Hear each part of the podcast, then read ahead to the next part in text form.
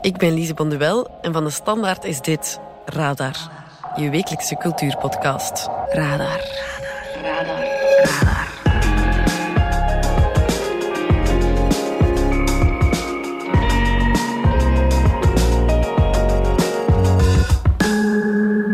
Pharrell Williams is een dikke hitmachine. De kans is groot dat hij zijn muziek onder de douche, Guess I'm happy, clap alone if you feel like happiness is the truth. zat op de dansvloer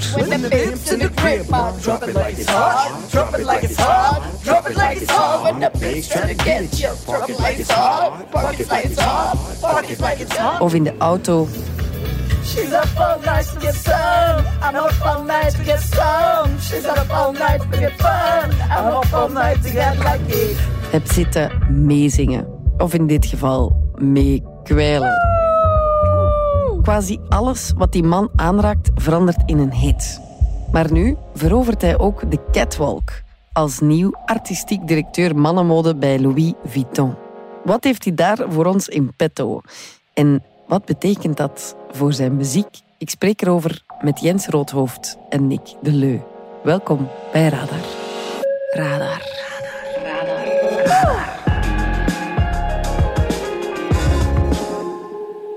Jens en Nick, welkom. Eh Pharrell Williams is gepromoveerd tot creatief directeur mannenmode bij Louis Vuitton. Hij volgt Virgil Abloh op, eh, die twee jaar geleden aan kanker overleed. Nick, jij bent muziekrecensent, maar ben jij ook geïnteresseerd in mode? Ik vrees dat één blik op mijn kleerkast iedereen zal duidelijk maken dat dat niet echt het geval is. Oké, dan kijk ik daarvoor vooral naar jou, Jens. Jij was erbij op zijn debuutshow nu, hè? Hoe was dat? Het was echt een gekke ervaring. Het was mijn eerste keer ook. En ja, die show was echt wel een, een spektakel. Het krioelde daar van de sterren. Ja. Ik heb Rihanna gezien, ik heb Beyoncé gezien. Ja, hoogzwanger. En op het einde dan die, die verrassingsact van eh, Jay-Z. Ja, ze hebben echt geen geld eh, uitgespaard eh, voor deze show. Je schreef wel, het mocht allemaal wel een pak gedurfder. Ja, de collectie op zich liet mij wat op mijn honger liggen, eigenlijk. Het is een debuutcollectie hè, en dan verwacht je altijd toch dat er ja, een, een, iets volledig nieuw komt of zo. Een, een volledige nieuwe visie van die nieuwe artistiek directeur. Wat ik had gehoopt is ehm, typisch Pharrell, ehm, veel meer kleur en, en echt een hele nieuwe eigenlijk op Louis Vuitton. Dat was niet het geval en ja, er kwam zoveel van dat dampatroon in voor ehm, dat het een beetje repetitief werd soms. Ik moet wel zeggen, Pharrell zat wel in die collectie. Het is niet dat hij er volledig niet in zat. Hè. We zagen ja, veel zonnebrillen, juwelen, veel parels. Dat is allemaal typisch Pharrell. Maar goh, ja, ik denk, het was allemaal vrij in lijn met wat Virgil ehm, al deed. Er waren ook andere namen in de running. Is hij echt gekozen voor zijn visie, denk je? Of is hij gewoon een dikke vis? Goh, dat is een, eh, een heel goede vraag. Ik betwijfel dat de keuze echt voor zijn visie is. Ik bedoel, wat is de visie van Pharrell binnen mode? Dat, dat is heel moeilijk om te pinpointen, want die man heeft, heeft nog niet zoveel ervaring. Allee, toch niet puur op ontwerpen of zo.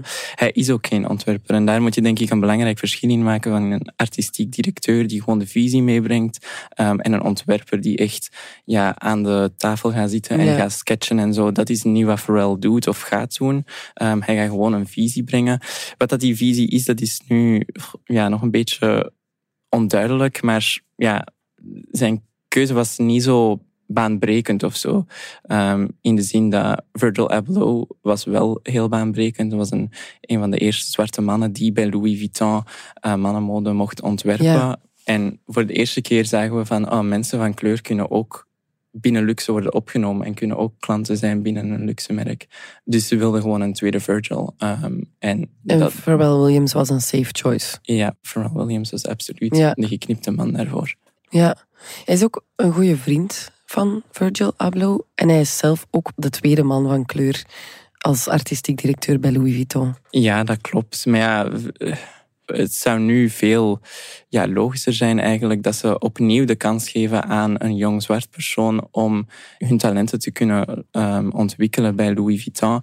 Ehm, en dan kiezen ze toch voor een grote naam. Deels denk ik dat dat is ehm, zodat ze gewoon nog meer kunnen groeien en zodat die star power eigenlijk een beetje op hun, hun ehm, afschijnt eigenlijk.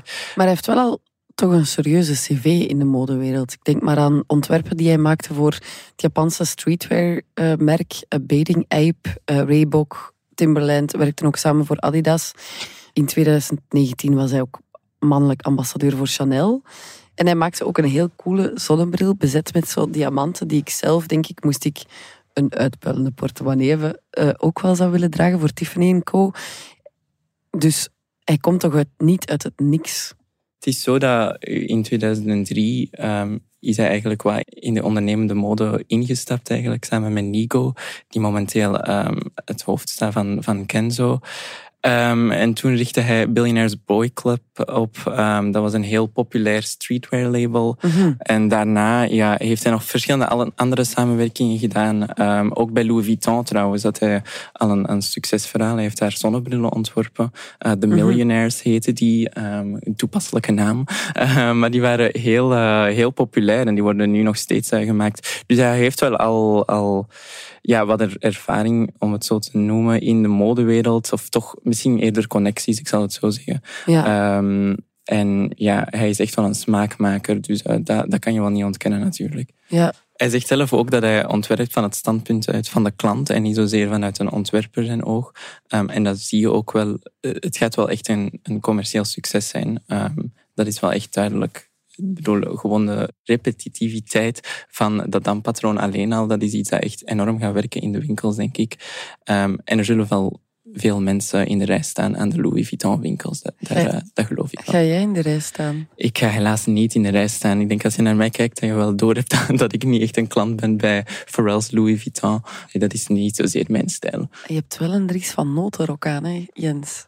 ja, maar ik denk dat als je Dries van Noten naast uh, Louis Vuitton zet, dat je dan toch ook uh, twee andere universums krijgt. Ja. Het is misschien een beetje te vergelijken in de muziek met iemand dat popsingles maakt en um, TikTok-hits na TikTok-hits maakt. Um, en iemand dat een heel niche, um, heel niche muziek maakt. Ja. ja, het interessante daaraan is, dat is eigenlijk een beetje hoe Pharrell functioneert in de muziekwereld. Hij heeft een aantal heel erg grote hits op zijn naam. Ja. En die modeverwijzingen hebben ook altijd in zijn muziek gezeten, kunnen we dat zeggen? Pharrell komt natuurlijk uit de uh, hip-hopwereld. Uh, en uh, alles wat met hip-hop en R&B te maken heeft, wordt er ook wel heel erg veel verwezen naar merken in het algemeen en modemerken in het bijzonder. Veel meer dan in, dan in andere muziekgenres als rock ja. of pop bijvoorbeeld. Um, waarom? Omdat die genres ook heel vaak geassocieerd zijn met ja, teksten die gaan over status bijvoorbeeld, over succes, over ja. hoe succesvol je bent. Het is altijd wel met elkaar verstrengeld. Het is altijd met elkaar verstrengeld en een van de manieren om te kunnen tonen hoe uh, succesvol of hoe stijlvol of hoe geweldig je wel niet bent, is door ja, te strooien met, uh, met verwijzingen naar, uh, naar ja, dure designers of, of zeer hippe designers. Um, maar ik denk niet dat Pharrell dat noodzakelijk meer doet dan, dan zijn collega's in het genre. Kanye West bijvoorbeeld is ook uh, ja, altijd uh, ook zeer goed gestoffeerd geweest in het, uh, in het verwijzen naar, naar modemerken. Maar zelfs iemand als Jay-Z verwijst ook heel vaak naar, naar luxe merken. Ja. Nu, de laatste jaren ligt zijn focus natuurlijk zo hard op zijn modecarrière dat we wel even op onze honger moeten zitten wat betreft zijn muziek. Wat is zijn parcours eigenlijk als artiest? Want hij is oorspronkelijk begonnen achter de schermen, hè, als producer. Ja, zijn, zijn eerste grote successen heeft, heeft Pharrell Williams eigenlijk inderdaad geboekt als, als deel van het producersduo The Neptunes. Dat was samen met zijn, uh, zijn maatje Chad Hugo. Daar had hij ook een band mee, NERD. Dat liep eigenlijk een beetje tegelijk. Um, dus de eerste keer dat hij, dat hij eigenlijk echt op de, op de radar kwam van een, van een breed publiek, of een iets breder publiek dan enkel de, de R&B en de hip-hop community in de VS, was dan effectief ook met NERD. Dat was een, een zeer speciaal nummer. Uh, oudere, oudere luisteraars kennen het misschien nog van op, uh, van op TMF. Uh, we draaiden de videoclip wel eens vaak. Dat heette dan Lapdance. Dat Ik was keek daarnaar toen.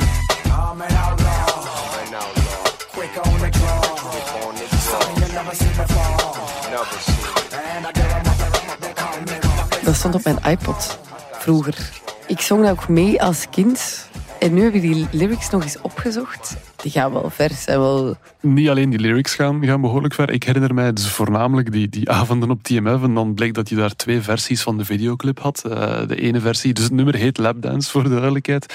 De ene versie werden de lapdances uitgevoerd door geklede vrouwen. En in de andere werden ze uitgevoerd door niet geklede vrouwen. Eh, als eh, jonge tiener die naar TMF keek, was dat wel serieus verschieten. Maar Jij dus- mocht toch kijken na tien uur? Ja, eh, niet zeggen tegen mijn ouders. maar dat is dus de manier waarop, waarop Pharrell Williams bijvoorbeeld bij mij op de, op de radar kwam. Als, ja, als de man met, met nummers als Lapdance bijvoorbeeld, Ja. die zeer ja, eh, de, de vettige, smerige kant van het, ehm, van het muziekspectrum gingen opzoeken eigenlijk. Ja, Ehm, zeer eh, rauw en, en seksueel getint ook. ja, zeker en vast. Maar de eerste echte hit van, van Pharrell Williams was niet noodzakelijk onder zijn eigen naam. En veel mensen weten misschien ook niet dat hij daar ook een hand in had. Maar eh, hij was eigenlijk de producer van deze hit. Oh.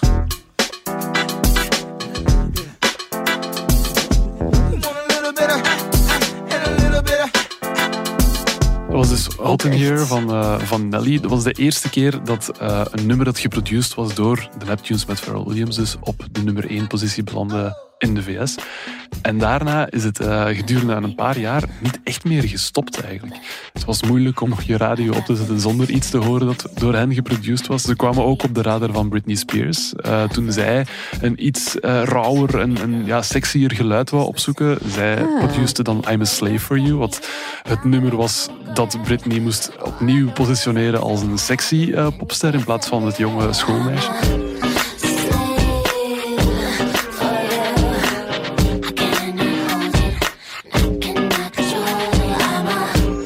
Ging je wel een tijdje door op ehm, dat elan van, van zeer sexy songs produceren. Nog een nummer dat iedereen wel zal kennen, maar niet noodzakelijk Pharrell mee associeert, is Milkshake van Khalees. Ma, My milkshake brings all the boys to the yard, and they're like, it's better than yours. Damn right, it's better than yours. I could teach you, but I have to charge. ik zie hem te dansen nu. Dat effect had, eh, had de productie van Pharrell Williams wel vaker. Hè. Hij werd er ook vaak voor ingeschakeld. Bijvoorbeeld toen, toen Justin Timberlake eh, besloot om uit NSYNC te stappen en dan zijn eerste soloalbum uitbracht, Ja. dat ook zeer dansbaar was, ging je daarvoor aankloppen bij ja, de twee hipste producers van het moment toen. Het was enerzijds Timbaland Ah, en ja. anderzijds ook eh, Pharrell Williams, die bijvoorbeeld Like I Love You dan geproduceerd heeft.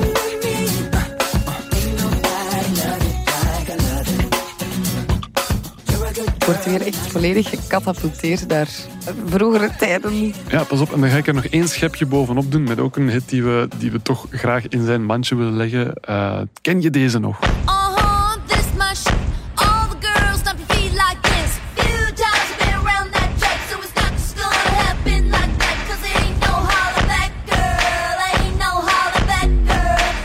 van de rode draden in al die producties is ja, hoe, eh, hoe spaarzaam die eigenlijk klinken. hè. Hollaback Girl, dat is echt gewoon eh, iemand die met een lode pijp op een ton slaat om te zien.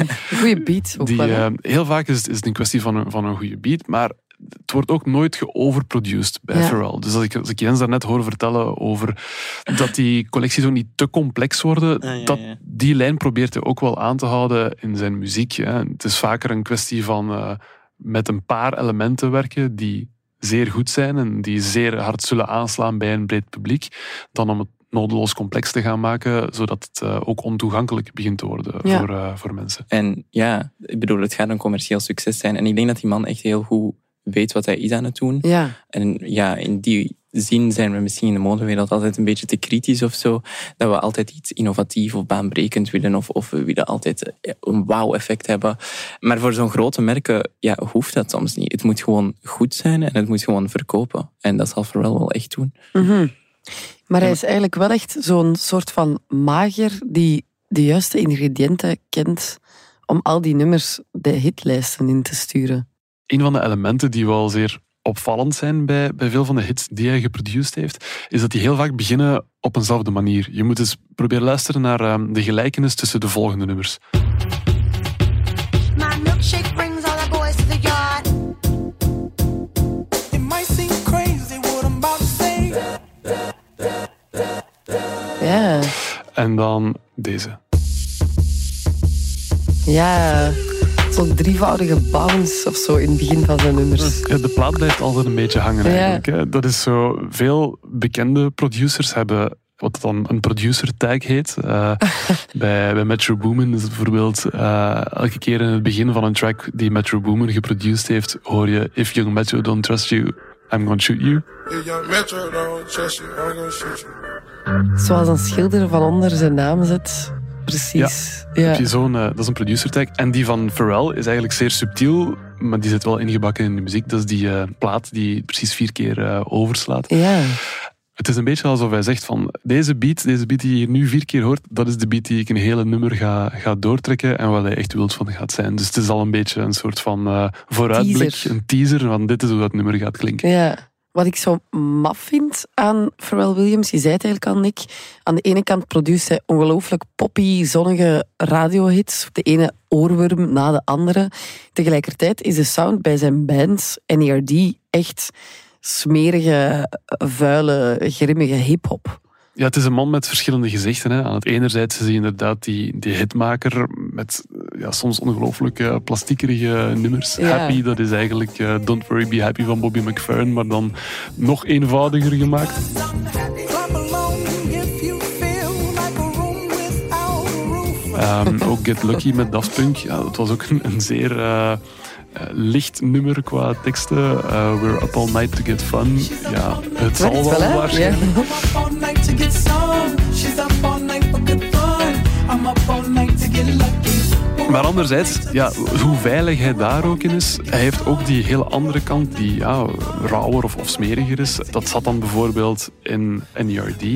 Niet alleen qua teksten, maar ook, eh, maar ook in de productie. Veel, veel maak- vaker ehm, ja, eh, elektrische gitaren bijvoorbeeld. She Wants to Move was Ja. eh, ook zo'n nummer dat daar uh, wel heel hitsig klonk eigenlijk.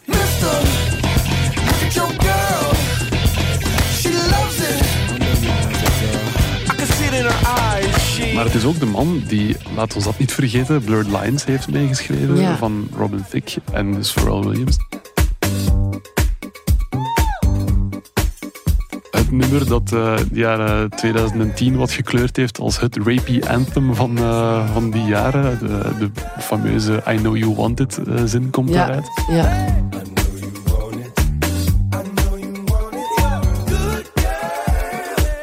Gigantische hit geweest. Hebben we ook allemaal staan meezingen op de dansvloer. Ja, tot als we goed en wel door hadden van hoe fout dat nummer eigenlijk wel een beetje klonk. Ja. En het is eigenlijk ook dat nummer dat ervoor gezorgd heeft, onrechtstreeks dan wel, dat hij nu minder vaak zo klinkt. Ehm Dat 2009 gewaagde is eraf. Ja, in 2019 heeft hij, een, heeft hij een interview gegeven aan Mannable GQ, waarin hij daar nog eens op terugkwam. En zei van ja, dat nummer en het succes van dat nummer en vooral de controversie die daarop volgde, heeft me wel een beetje de ogen geopend voor veel van de, van de dingen die ik vroeger deed, van de muziek die ik vroeger maakte. Ja. Ehm, hij snapt nu veel beter, zegt hij, waarom bepaalde dingen eh, ja, vrouwenvriendelijk waren en waarom dat, dat ook effectief nefast is. Hè. Ja. Los van dat het vrouwen- vrouwenvriendelijk is, dat het ook effectief effect kan hebben. Hij beseft dat, dat ja, een zin zoals I know you want it, dat dat effectief gewoon eh, koren op de molen is van ehm, ja, toxische mannen. En hij wil daar nu een beetje afstand van nemen. En dat Ja. gecombineerd met het feit dat hij in ongeveer dezelfde periode Happy uitbracht, wat een ongelooflijk positief nummer Ja, was. En dat leverde hem zo'n zo'n positieve feedback op. Zegt hij van ja, dat is eigenlijk het pad waarop ik eh, nu ben, Hmm. ben verder gegaan. Het brave happy pad. Ik denk dat die, die kant, dat zo wat meer risico's opzoekt, ik denk dat dat ook iets wat we hadden verwacht eigenlijk in de collectie. En dat is niet tot uiting gekomen. Hij is bij zijn Mm. veilige zelf gebleven. Het was eigenlijk een happy collectie en niet zo'n ehm Dirty NERD, Dog. ja, Dirty Dog collectie of zo. En ergens had ik wel gewild dat het een Dirty Dog collectie ging worden. Maar hij heeft wel muziek gemaakt voor zijn collectie, hè? Voor de collectie heeft hij eigenlijk ook eh, muziek geproduced. Joy heette dat.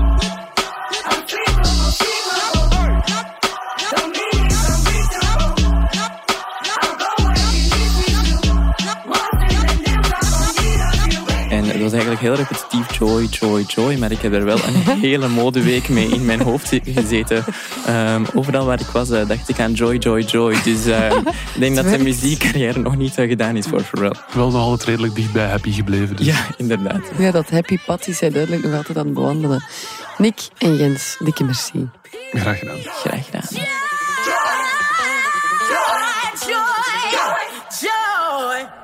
En ik heb hier nog een extra cultuurtip voor jou. Radar. De tip komt deze week van Catherine Kok, mediaredacteur. Wat is jouw tip?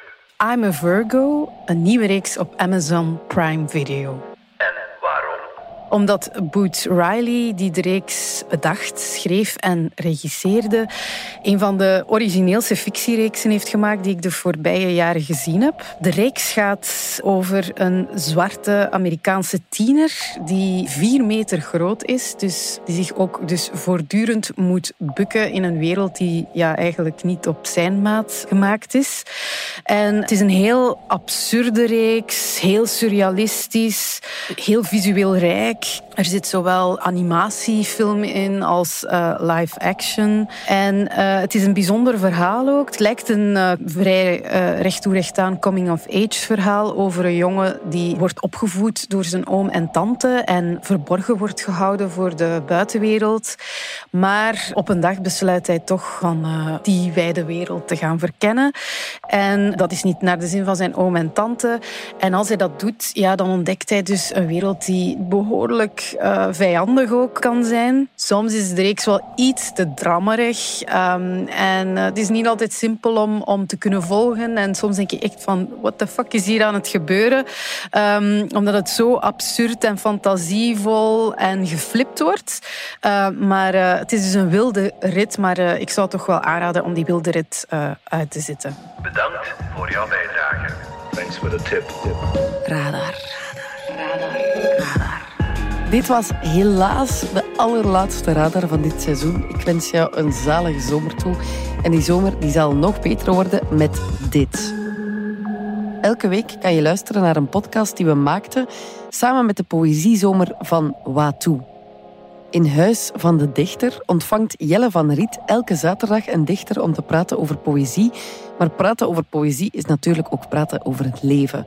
Je hoort onder andere Luc Gruwe, Joke van Leeuwen en Johanna Pas.